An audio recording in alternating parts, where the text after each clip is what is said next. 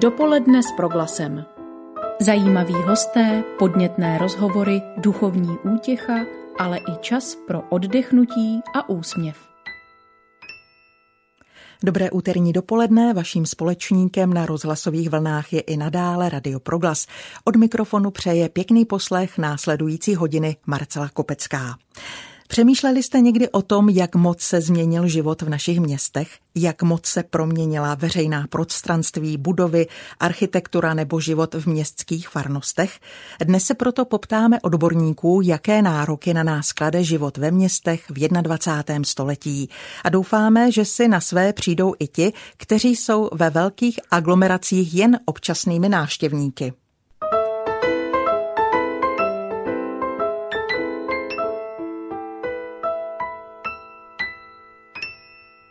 Naším prvním hostem je Michal Trpák, který letos už po 13. organizuje v jeho české metropoli festival umění ve městě. Zavolali jsme tedy do Českých Budějovic, abychom se zeptali na smysl a cíl celé iniciativy. Dobrý den. Dobrý den. Dobrý den, pane Trpáku. Řekl byste hned úvodem našeho povídání, proč jste se rozhodli přenést výtvarné umění mimo tradiční galerijní prostory? A tak ten festival umění ve městě už má letos 13. ročník a já před těmi 13 lety jsem končil Vysokou školu uměleckou průmyslovou a tím, že jsem sochař a zajímám se primárně o monumentální sochařství a veřejný prostor, a, tak jsem měl pocit, že tady e, chybí festival, který by představoval sochy ve veřejném prostoru a instaloval sochy do veřejného prostoru. A tak to celé začalo. Vím, že umění ve městě se neodehrává pouze v českých Budějovicích. Jaká jsou ta další místa, kde se lidé mohou ve veřejném prostoru potkat s různými instalacemi, sochami či jinými výtvarnými počiny, kam za nimi můžeme vyrazit? A tak e, je to primárně český kraj a v letošním roce je to od českých Budějovic. Hluboká nad Vltavou, nad Vltavou, Veselý nad Lužnicí a Bechyně. Vy jste už zmiňoval, že festival pořádáte 13 let. Můžete zhodnotit, nakolik tato iniciativa prospívá samotnému výtvarnému umění a nakolik pak jednotlivým městům jako takovým? A tak eh, nejdíl je to v těch českých Budějovicích, kde když jsme začínali, tak eh, bylo spousta komentářů co jsme to sem přivezli a jsme to přivezli a uh, ty lidi trošku na to koukali skrz prsty, ne všichni samozřejmě, a, ale taková ta většinová veřejnost ano. A za těch 13 let uh, se ukázalo, že vlastně ty lidi už se na to začínají těšit, že už, už to má nějakou tradici a, a že vlastně čekají, čím je ten festival zase překvapí, co do toho města přinese nového, protože je to vždycky na čtyři měsíce a ty místa v tom městě nějakým způsobem se promění, vnesou, ty jsou, tam nesou nový příběh a ty lidi mají nové téma, o čem přemýšlet a diskutovat. Hostem na proglasu je výtvarník Michal Trpák, který stojí za českým festivalem Umění ve městě. Pane Trpáku, jak reaguje laická veřejnost a je možné říci, že se postoj lidí k umění ve městě nějak za těch 13 let proměnil? Doplnil byste ještě, jakou odezvu zaznamenáváte u odborné veřejnosti? A, tak letos máme téma voda. Myslím si, že celkově odborná veřejnost má ráda, když je ten koncept nějakým způsobem ucelený, což letos je, takže většinu těch instalací my buď máme přímo na to téma vody nebo v kontextu vody, že jsme vlastně po uh, Malši a Vltavě rozmístili pontony, na kterých se některé výtvarné instalace odehrávají, ale uh, všeobecně umění je vždycky subjektivní, takže já si myslím, že je velice těžké tam najít uh, nějaký průsečík toho, um, jak se na to dívat nebo jak to hodnotit. Uh, vždycky to bude subjektivní, ať už je to laická nebo odborná veřejnost, každá se na to dívá trošku jinak, ale každý to hodnotí podle svého subjektivního vnímání a cítění. Proč jste si vybrali to téma vody? Je to tím, že jeho česká krajina je typicky pro nás spojována s rybníky, anebo je to téma klimat, eh, které se týká klimatu?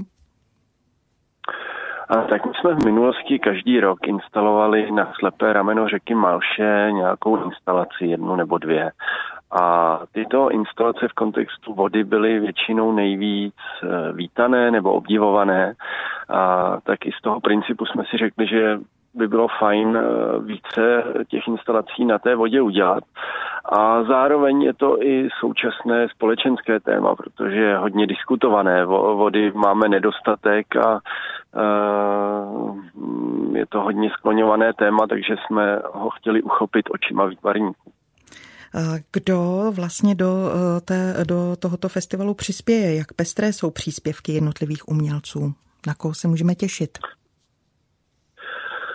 A tak a my se snažíme oslovovat výtvarníky od čerstvých absolventů vysokých škol až po uh, uznávaná jména výtvarného umění. Uh, takže uh, takže je to napříč generacemi a od nějakého loňského, předloňského ročníku už, už do toho nezahrnujeme čistě sochařské instalace, ale i site specifikace nebo grafity výtvarníky, takže uh, z této scény se loni třeba představil Michal Škápa a letos máme Jakuba Štarka, který pomaluje tady jednu velkou stěnu v Českých Budějovicích.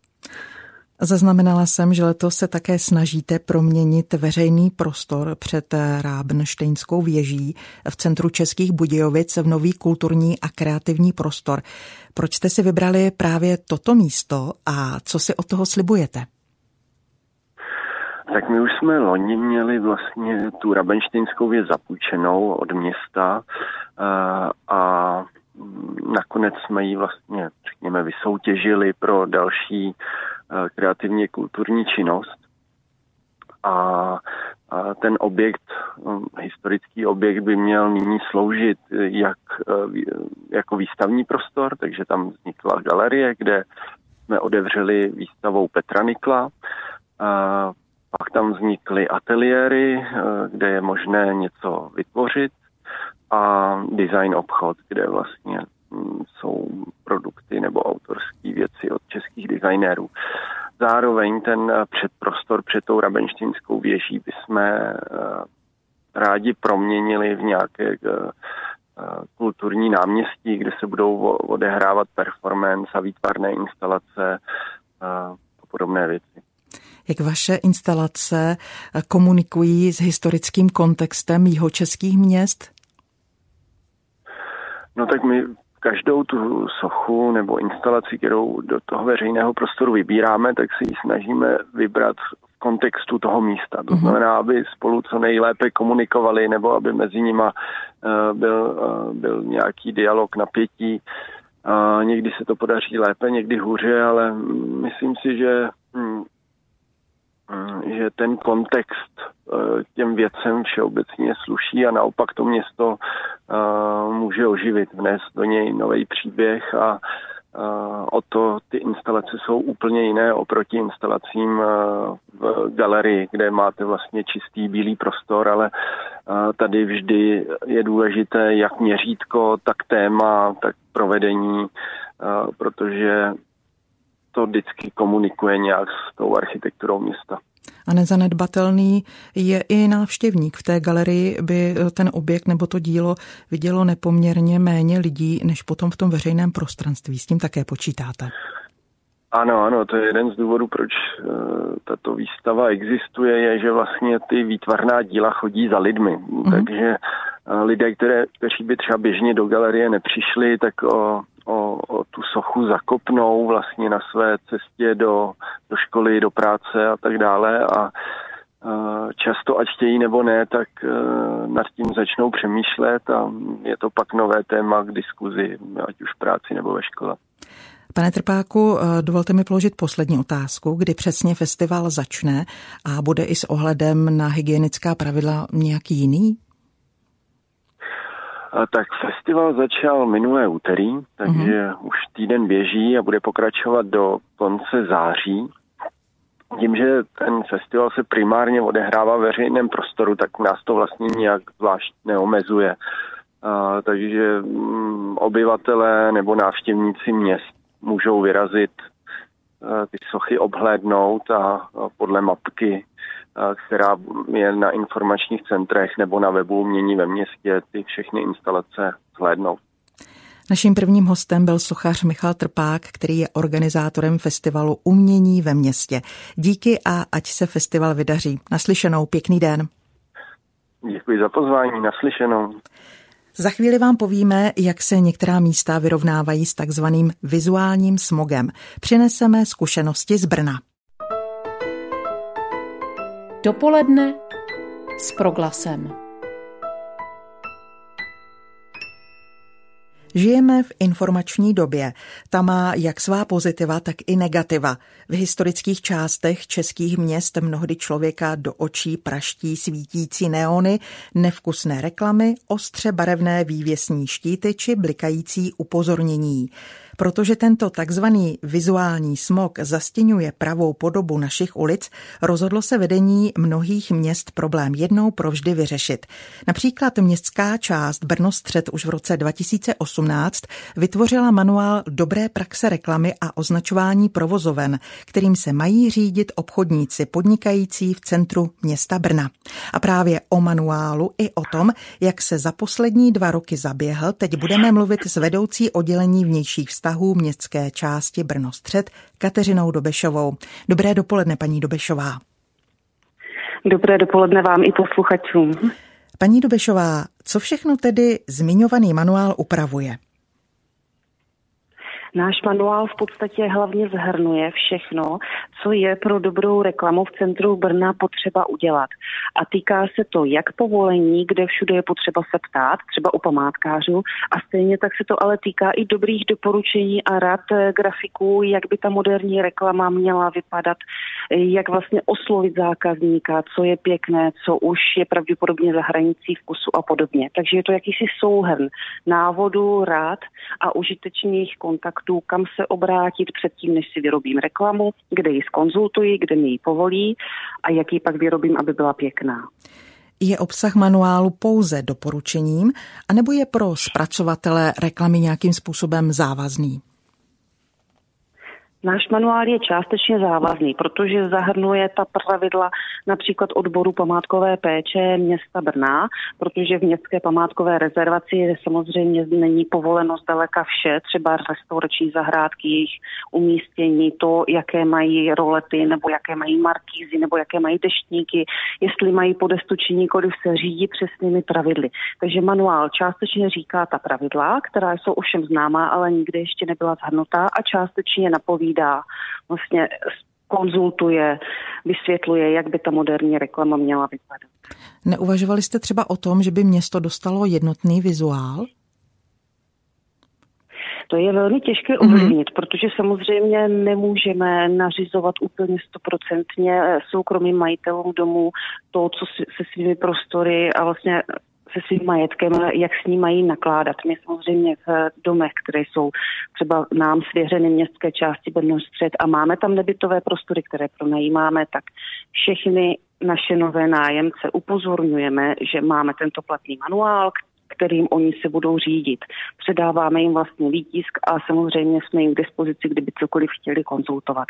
Takže částečně tam, kde to můžeme ovlivnit, tak ho aplikujeme a tam, kde to nemůžeme ovlivnit, tak alespoň doporučujeme, konzultujeme, snažíme se informovat, že manuál je a že funguje. Já bych na vás navázala. Necítili to jako omezování podnikání ti lidé, ke kterým ten manuál má směřovat? Měli jste i třeba ano, negativní ale... zkušenosti? Mhm. Eh, drobně ano, obzvlášť například u starších eh, podnikatelů, kteří už působí déle, mají ty obchody takové zaběhnuté, mají, dejme tomu, už takový starší styl komunikace, nechce se jim do změn, tak ze začátku se tvářili poněkud skepticky. Samozřejmě nemůžeme vymáhat eh, věci z manuálu zpětně. Ale my jsme vlastně, když jsme ho vydali, ten manuál, tak jsme udělali řadu workshopů a sezení, jak s profesionálními grafiky, tak právě s majiteli domů tady v centru města.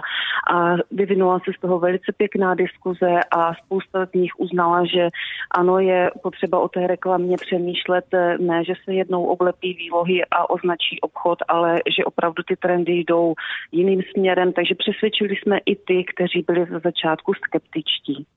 Kateřina Dobešová, vedoucí oddělení vnějších vztahů městské části Brno Střed, je právě teď hostem v pořadu Dopoledne s proglasem.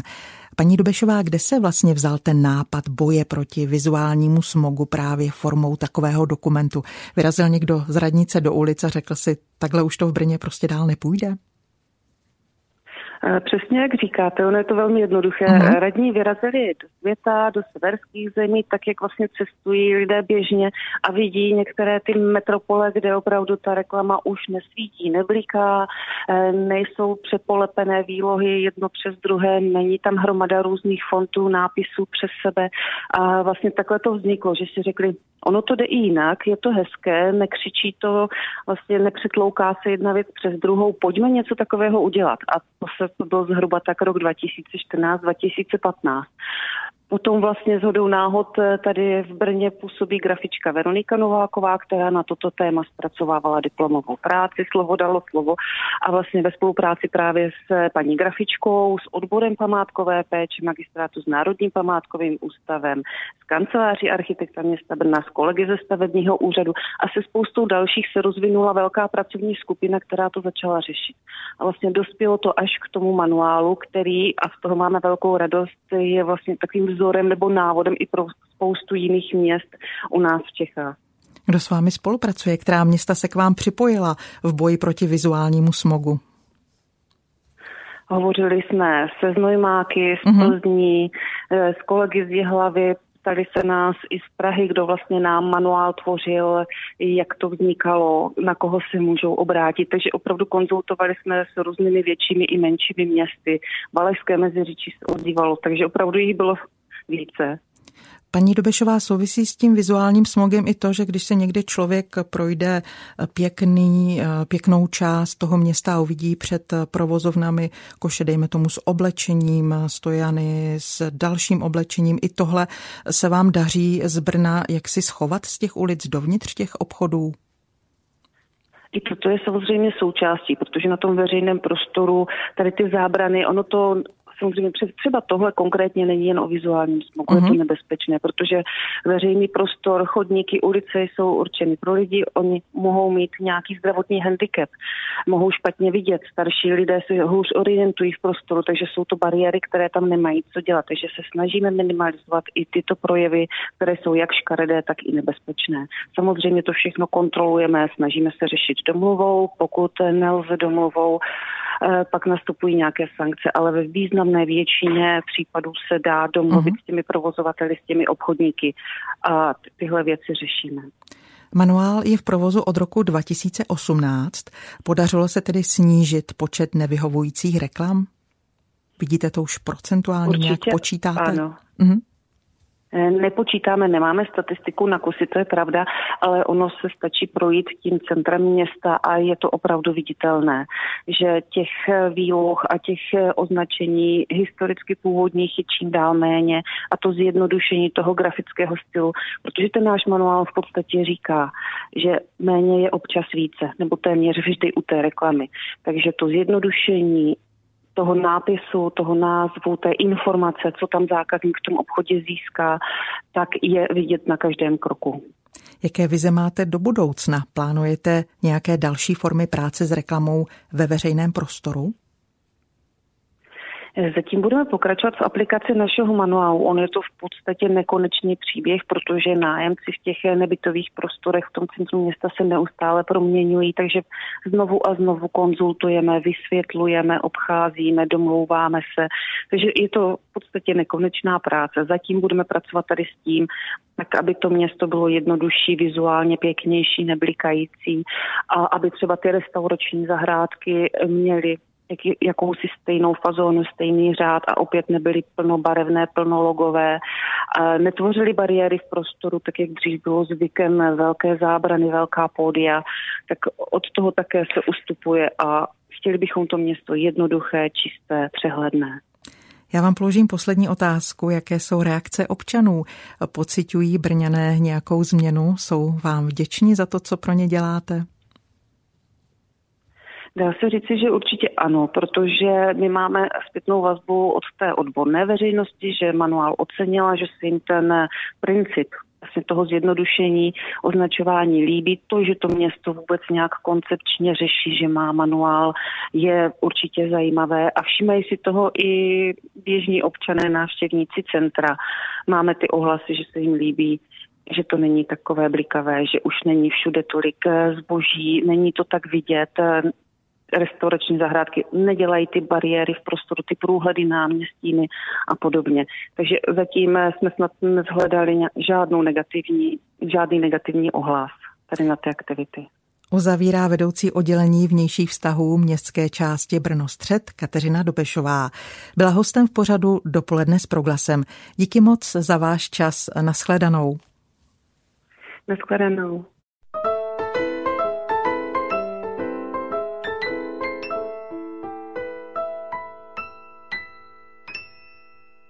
To, jestli se ve městě cítíme dobře, bez zesporu souvisí i s kvalitou jeho veřejného prostoru. Město a život v něm vnímáme a hodnotíme podle řady kritérií. Charakter ulic, náměstí, parků, nábřeží a dalších veřejně přístupných prostranství v tom hraje nemalou roli. Právě o problematice veřejného prostoru budeme v následujících minutách mluvit s architektem, historikem architektury, odborným publicistou a vysokoškolským pedagogem Zdeňkem Lukešem. Zdeněk Lukeš je také autorem a spoluautorem mnoha článků a knih, přednášek, kritických prací i učebních textů a od začátku 90. let 20. století působí na Pražském hradě. Vítejte v pořadu Dopoledne s proglasem. Dobrý den, pane Lukeši. Dobrý den. Pane Lukeši, veřejný prostor byl v době komunismu naprosto devalvován, protože poptávka po bohatém a pestrém veřejném životě nebyla. Myslíte si, že se vnímání a pohled na veřejný prostor od té doby už proměnil? Já se domnívám, že se proměňuje. E, nebyl bych tak optimistický. Myslím si, že proti jiným zemím, které nezažili to totalitní období, jako jsme byli my, tak eh, jsme pořád ještě trochu pozadu. Já to můžu srovnávat třeba s podobnými zeměmi, co se týče velikosti a počtu obyvatel, jako je Česká republika, to je třeba Dánsko, Holandsko a podobně a eh, tam je ten náskok stále ještě dost znát, ale ta situace se zlepšuje. Na druhou stranu to, co bylo za komunismu veřejné, se teď často mění na soukromý sektor. Chápání veřejného prostoru se tak v čase velmi změnilo. Otázkou je, jak je pro nás veřejný prostor důležitý. No, je velice důležitý. Samozřejmě to je prostor, ve kterém trávíme spousta času, takže eh, velice záleží na tom, jak samozřejmě eh, taková různá prostranství vypadají, ať už jsou to náměstí, ulice, nebo parky, nebo třeba nějaká další místa. Eh, na tom velice záleží, pochopitelně. Jak poznáme kvalitní veřejný prostor? Je to podle toho, že opravdu žije, že se v něm scházejí různé komunity a přátelé, že je třeba centrem sousedského dění? Přesně tak, ano. Je to místo, kde se dobře cítíme a kde se scházíme, kde můžeme projev, dělat různé aktivity, to eh, je právě takový veřejný prostor. Může to být místo, kde potom eh, vznikají nějaké spontánní akce, eh, můžou tam být různá schromáždění, trhy a podobně. Takže to je veřejný prostor. Nemáte pocit, že ten veřejný prostor se oživuje cestou ze zdolam, že prostě lidé, kteří poblíž bydlí, se dohodnou, že na tomhle místě by stálo za to pro děti vybudovat nějaké hřiště nebo se tam setkávat na sousedské snídani? No tak by to právě mělo být, protože pokud bychom to nechali jenom na městských plánovačích, tak eh, by to asi nebylo ono. To znamená, očekává se nějaká aktivita ze zdola lidí, kteří bydlí v, té, v tom místě nebo tam pracují a e, takových aktivit u nás vznikají desítky nebo možná stovky. E, vzniklo například združení, které mělo za úkol revitalizaci Václavského náměstí už před mnoha mnoha lety a tlačilo vlastně na magistrát, aby se s tím konečně začalo něco dělat, protože víme, že soutěž na novou podobu Václavského Václavského náměstí proběhla už asi před 14 lety.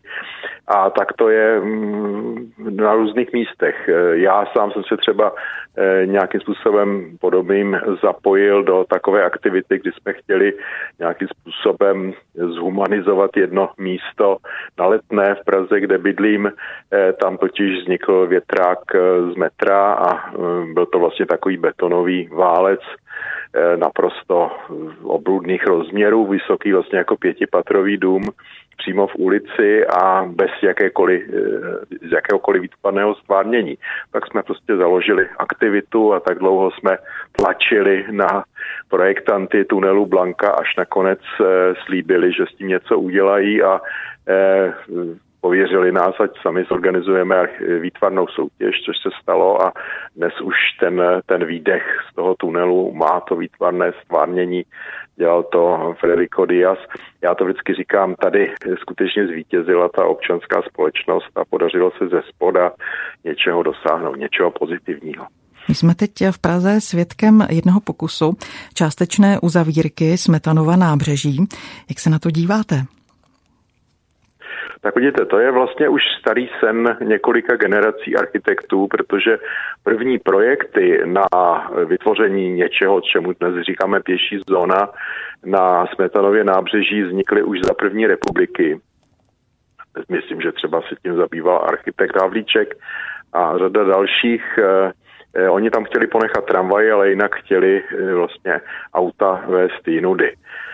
Eh, takže eh, dívám se samozřejmě na to pozitivně a ideálem by bylo, kdyby všechna pražská nábřeží, aspoň v centru Prahy, na obou březích Vltavy, třeba Janáčkovo nábřeží, na tom Smíchovském a Malostranském straně řeky, eh, tak i ta další nábřeží Hurašínova a podobně sloužily jako pěší zóny. Ale říkám, bylo by to v ideálním případě. Problém je, že pokud odvedete tu průjezdnou dopravu jinam, uh-huh. tak mhm. můžete zase způsobit eh, velký malér na jiném místě. V případě Smetanova nábřeží třeba je vedena ta doprava divadelní ulicí, ale zatímco na Smetanově nábřeží téměř nikdo nebydlí, tam jsou většinou jenom hotely nebo kanceláře, tak eh, v té divadelní ulici bydlí eh, mnoho lidí, že jo? takže logicky se jim samozřejmě nelíbí, když se jim tam přesune průjezdná doprava. Takže ty věci mohou být sice ve výsledku hodnoceny jako kladně, ale nesmí se stát, aby to bylo na úkor zase nějaké jiné oblasti. A tady narážíme na ten zásadní problém.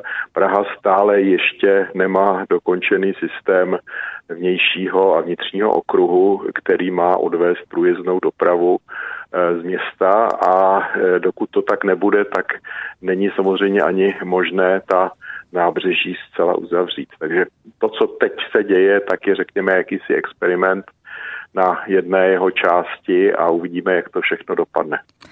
Architekt Zdeněk Lukéš je dnes naším hostem. Veřejné prostory se často pojí s nějakou institucí, například knihovnou, galerií či školou.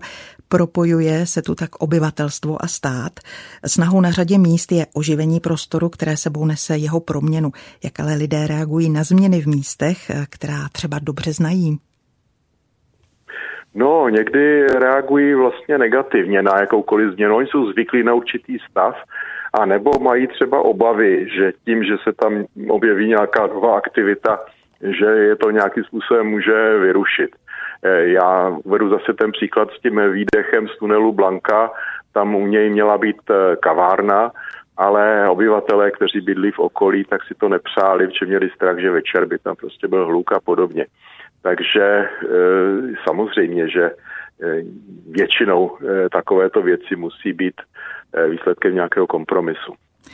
Já bych na ten konzervatismus možná, pokud bych to dala do úvozovek v tuto chvíli, ještě eh, chvilku, eh, bych se o něm chvilku pobavila.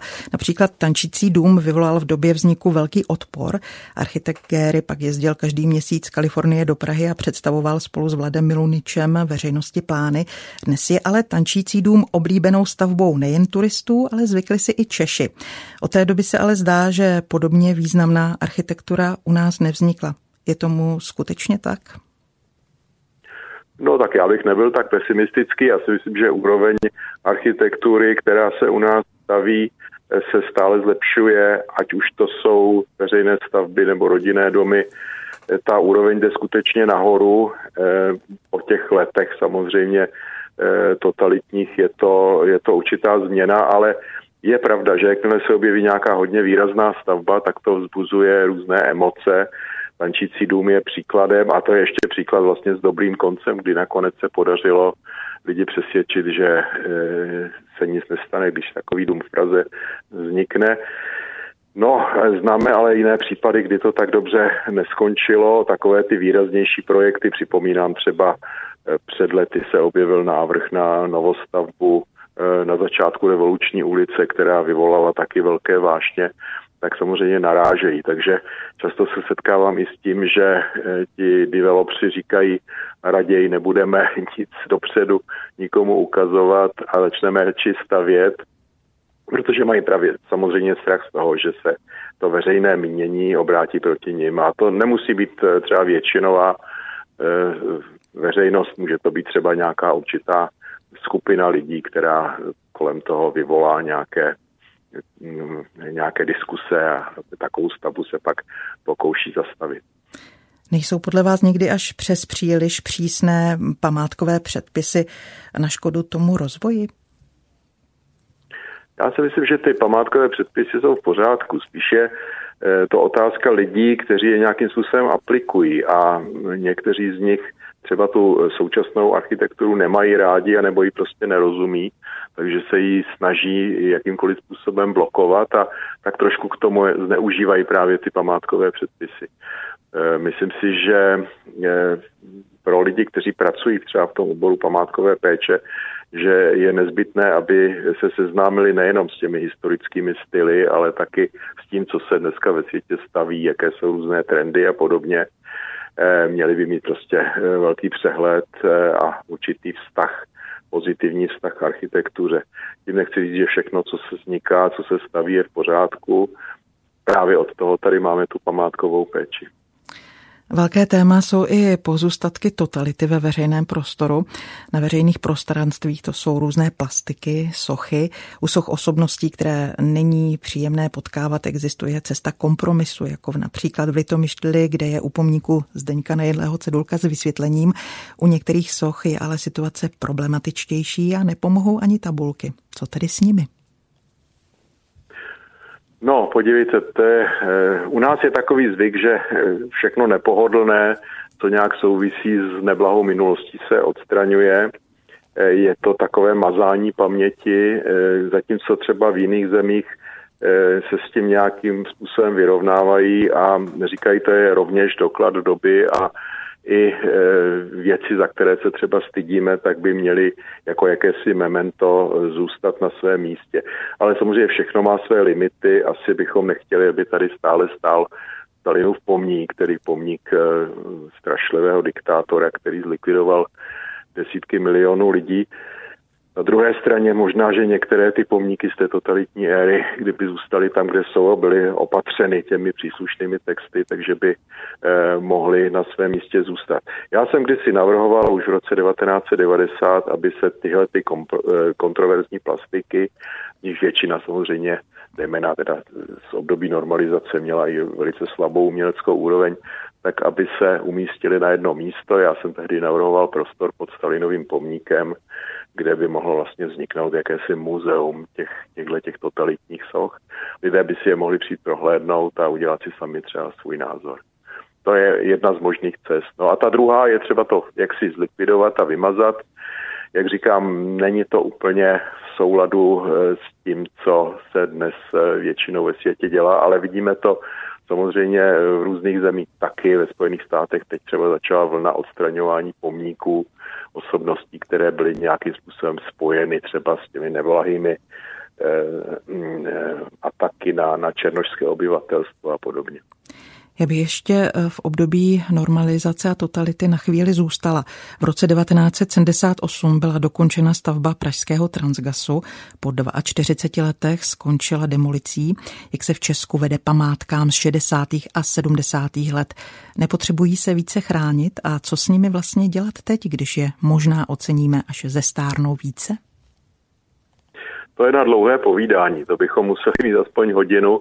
Samozřejmě eh, je třeba si uvědomit, že v každé době vznikají stavby špatné, průměrné a, a dobré, takže i v té éře normalizace, tedy od 70. až po rok 90 vznikaly i dobré stavby. Problém těch staveb většinou byl v tom, že byly postaveny z nekvalitních materiálů, že často v nich byl třeba asbest, o kterém se tehdy nevědělo, že je nebezpečný, že neodpovídali dnešním eh, normám, které jsou samozřejmě mnohem přísnější. A také pokud se jednalo o komerční stavby, jako třeba jsou hotely nebo administrativy, eh, tak tam byl eh, i problém v tom, že Eh, nebo obchodní domy, že třeba dnes je způsob prodeje úplně jiný, než byl v tehdejší době. Jo, čili ty stavby eh, většinou nejsou v dobrém technickém stavu a e, často obsahují i ty nebezpečné látky. Je prostě potřeba je nějakým způsobem proměnit. Pokud budou zapsány jako památky, tak taková proměna bude samozřejmě velice obtížná a proto o ně ani nebude zájem. To znamená, že pak hrozí, že ta stavba zůstane stát nevyužitá a e, bude postupně chátrat. E, proto tedy je tlak těch zejména soukromých e, developerů, aby ty budovy byly nahrazeny novými, které už odpovídají těm předepsaným standardům. Samozřejmě v případě, že se jedná o tak komplikované objekty, jako je Transgas nebo já nevím, Hotel Praha, tak je levnější takovou budovu nahradit novostavbou, než se ji pokoušet složitě zachránit. Takže je to takové dilema, Eh, památkáři by asi měli skutečně vytipovat ty nejvýznamnější objekty z této doby a eh, pokusit se je chránit. Eh, horší je ovšem, pokud se jich stát zbaví, prodá je, jako v případě Transgasu soukromníkovi, tak pak už je to samozřejmě velice obtížné, prakticky nemožné. To jsou tedy závěrečná slova historika architektury Zdeňka Lukeše. Děkuji za váš čas pro Radio Proglas a někdy v budoucnu se budu opět těšit na slyšenou při nějaké další příležitosti. Pěkný den. Děkuji, naslyšenou. A protože jsme ve vysílání proglasu, nenecháme si ujít ještě jeden pohled, jak by měla vypadat moderní farnost 21. století. Dopoledne s proglasem. Jak se proměnil život v našich městech? O tom mluvíme v dopolední s proglasem. V tématu teď budeme pokračovat s premonstrátem Jakubem Berkou, který je administrátorem farnosti u kostela svaté Ludmily v Praze na Vinohradech. Dobré dopoledne přeji, dobrý den. Dobré dopoledne vám, celé redakci a posluchačům Radia Proglas. Jsem ráda, že se slyšíme. Pardon. Otče, kdyby Já naši taky. posluchači hledali farnost, ve které sloužíte, museli by se vydat do centra města, a to konkrétně na náměstí Míru, kde je velkou dominantou kostel svaté Ludmily. Předpokládám, že i taková farnost musí mít svá specifika. Můžete je představit? Eh, máte pravdu, vlastně farnost svaté Ludmily tady na Vinohradech je na velkém dopravním úzlu. Máte tady tramvaj, metro, jednu stanici od hlavního nádraží, dvě stanice od Florence, takže tady velká jako frekvence jako bývá. A což jako má víte i tu výhodu, že pokud ten kostel je otevřený, tak lidé tam prostě přicházejí a myslím si, že eh, vy neví, nejenom, že vidí tu krásu, ale také mohou načerpat určitou atmosféru. Samozřejmě tahle ta farnost taky má to specifikum, jak je tady v centru, těch královských vinohradech je tady spousta institucí, že různé, e, různé budovy a tak dále. A právě tady, tady také vlastně ta aglomerace čítá tak 25-30 tisíc obyvatel a do toho kostela přichází samozřejmě nejenom ti, kteří jsou ti skalní, to je takových těch 50 lidí, ale pak těch 450, které v neděli ještě přijdou, to třeba z jiných farností. Praha má tu výhodu, že lidé můžou navštívit ten kostel, kde se cítí jako dobře. Tak takže nejen, že máme ty své farníky, ale pochopitelně i ty, kteří třeba přicházejí sem. Eh, má tady právě to, že je na tom dopravním uzlu, tak to má tu výhodu, že když je tady půl páté mše svatá, tak ti lidé to kolikrát využívají, jdou z práce, že, nebo se to nějak při cestě hodí, zastaví se, takže ta účast je taková proměrlivá. My teď mluvíme o lidech, kteří spadají do vaší farnosti. Narážíte třeba i na návštěvy turistů, kteří k vám zabloudí třeba s bedekrem v ruce? Určitě, určitě přichází hodně turistů, zvláště před tou pandemí, že tak to jsme viděli velikou frekvenci. Je zajímavé, že svatá Ludmila jako česká patronka zároveň spojuje vlastně východ se západem, tak sem přichází hodně Rusů a Ukrajinců, řada cizinců a ono i ta krása, že jo, to impozantnost kostela, i ten interiér jako přitahuje. A tím, jak je to otevřené, no tak pochopitelně tam vlastně nalezají to, co potřebují vidět, co potřebují tak nějak zažít. Takže je to velmi zajímavé. S těma lidma se setkáváte, eh, vidíte, slyšíte, čím asi oni žijí, o co se zajímají. Má to, má to zajímavé specifikum. Přitahuje to, je to dobře. Otče, žijeme ve společnosti, v níž se velká většina k žádnému náboženskému životu nehlásí. Přesto se nedá říci, že by lidé o víru zájem neměli. Jaký je podle vás vztah Čechů k duchovním otázkám? Víte, o nás se říká v zahraničí, že jsme nejvíce ateistická země v Evropě. Já tomu nevěřím, protože přeci jenom člověk, který jako žije, setkává se s těma lidma. Je pravda, že ten úděl, který jako neseme, se pořád nese dál, ale ten, ta touha potom duchovnu u těch lidí jako zůstává. A co je zajímavé, že vždycky je věc, na ko oni narazí, s čím se setkají, protože oni to neznají. Je velikánská nevědomost, že zároveň různé předsudky i domněnky. Ale je to asi dáno právě tím, aby jsme asi nějak těm lidem se více přiblížili a ukázali právě tyhle ty věci, protože tím způsobem oni na to čekají, akorát to třeba nedokáží nějak, nějak pojmenovat, ale ta touha v nich je. Já to trošku přirovnám. Když jsem, víte, nepoznal moře, tak mě nechybělo. Ale v okamžiku, kdy jsem ho navštívil, tak jsem cítil, že tam musím každý rok. A to je otázka víry i toho duchovního rozměru. Tam je důležité, aby to člověk poznal, pojmenoval a pak na to naváže. My jsme mluvili... optimisticky. Ano? My jsme mluvili o tom, že máte kostel v centru Prahy, že se setkáváte s rozmanitou skupinou lidí. Co jim vaše farnost nabízí? Tak na první pohled víte, nabízí, že ta krása přitahuje, takže eh, kostel je otevření, oni tam prostě můžou přijít, že posadit se, vnímat tu krásu, ale také zároveň vidíte při těch bohoslužbách se snažíme tak nějak se dotknout těch eh, věcí, které, po, po kterých oni touží, nebo co je tak nějak oslovuje, ale samozřejmě také tady děláme různé duchovní, kulturní akce že třeba i nějaké ty koncerty, ale to není to hlavní, že spíše víte nabídnout takovéto duchovní rozpoložení pro ty lidi, kteří jako přicházejí. A pak po té duchovní stránce je to otázka, víte, svatých spovědí. Vzhledem k tomu, že ta lokalita je tady opravdu výborná, tak ti lidé to využívají, kolikrát využívají určité anonymity, takže prostě před bohoslužbama, no průběhu bohoslužeb, vy si vykonávají svatou spověď, to je velice zajímavé. Jo? Čili mají takový pocit anonymity, mají pocit soukromí, že a to taky myslím, že ta farnost tím způsobem jako také nabízí. Vím, že existuje také spolek přátel kostela svaté Ludmily na Královských Vinohradech v Praze. Co je jeho smyslem a proč funguje? Tak je to především, víte, poslání jako propagovat kostel svaté Ludmily a vlastně ukazovat, nabízet těm lidem eh, v to charisma, tu krásu a pochopitelně oživit i po té umělecké stránce eh, život tady této farnosti, takže třeba už letos bude druhý ročník festivalu Varhaní, eh, ne, Varhaní nedělní hudba, že? Jo, a nebo třeba pomáhají organizovat například Linha Singers, to je konce na závěr Vánoc, vydávají různé pohlednice, prožurky. Zkrátka je to takový určitý fanklub svatý Ludmily tady na Vinohradech. Premonstrát Jakub Berka je dnes naším hostem.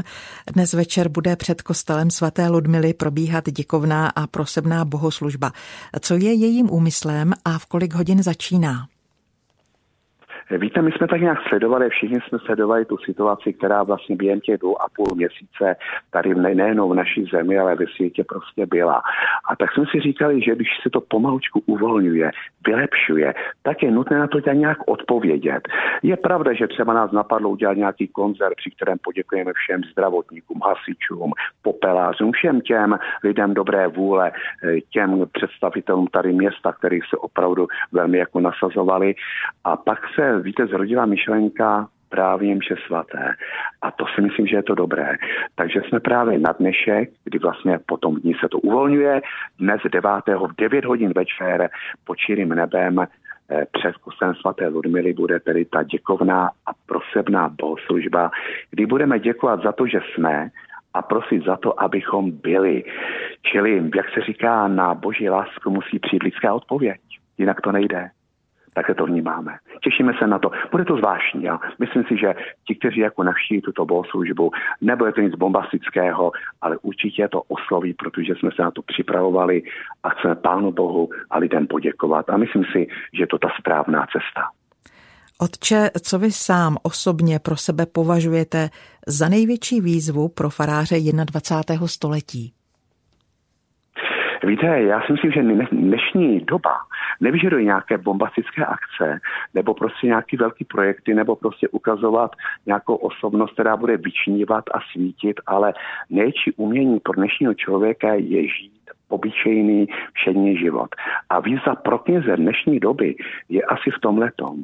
Být věrný Bohu, být věrný vlastnímu slovu a být věrný těm, kteří na vás spolehají. Nic víc, nic míň, i tak je to hodně. Taková jsou tedy závěrečná slova Jakuba Berky, faráře od svaté Ludmily v Praze a premonstráta. Děkuji vám za ně a děkuji také za váš čas. Naslyšenou, pěkný den naslyšen. Pěkný den, já také děkuji, zvu vás a těším se, že se na Vinohradech tady někdy potkáme. Pánu vám žehnej, s Pánem Bohem. S Pánem Bohem. A končí i dopoledne s proglasem. Za všechny, kteří jeho dnešní vydání připravili, se loučí Marcela Kopecká. Zítra v 9 dopoledne se s vámi a našimi dalšími hosty budu těšit opět naslyšenou. Pěkný čas s proglasem. Dopoledne s proglasem. Každý všední den mezi devátou a desátou jsme v tom s vámi už 25 let.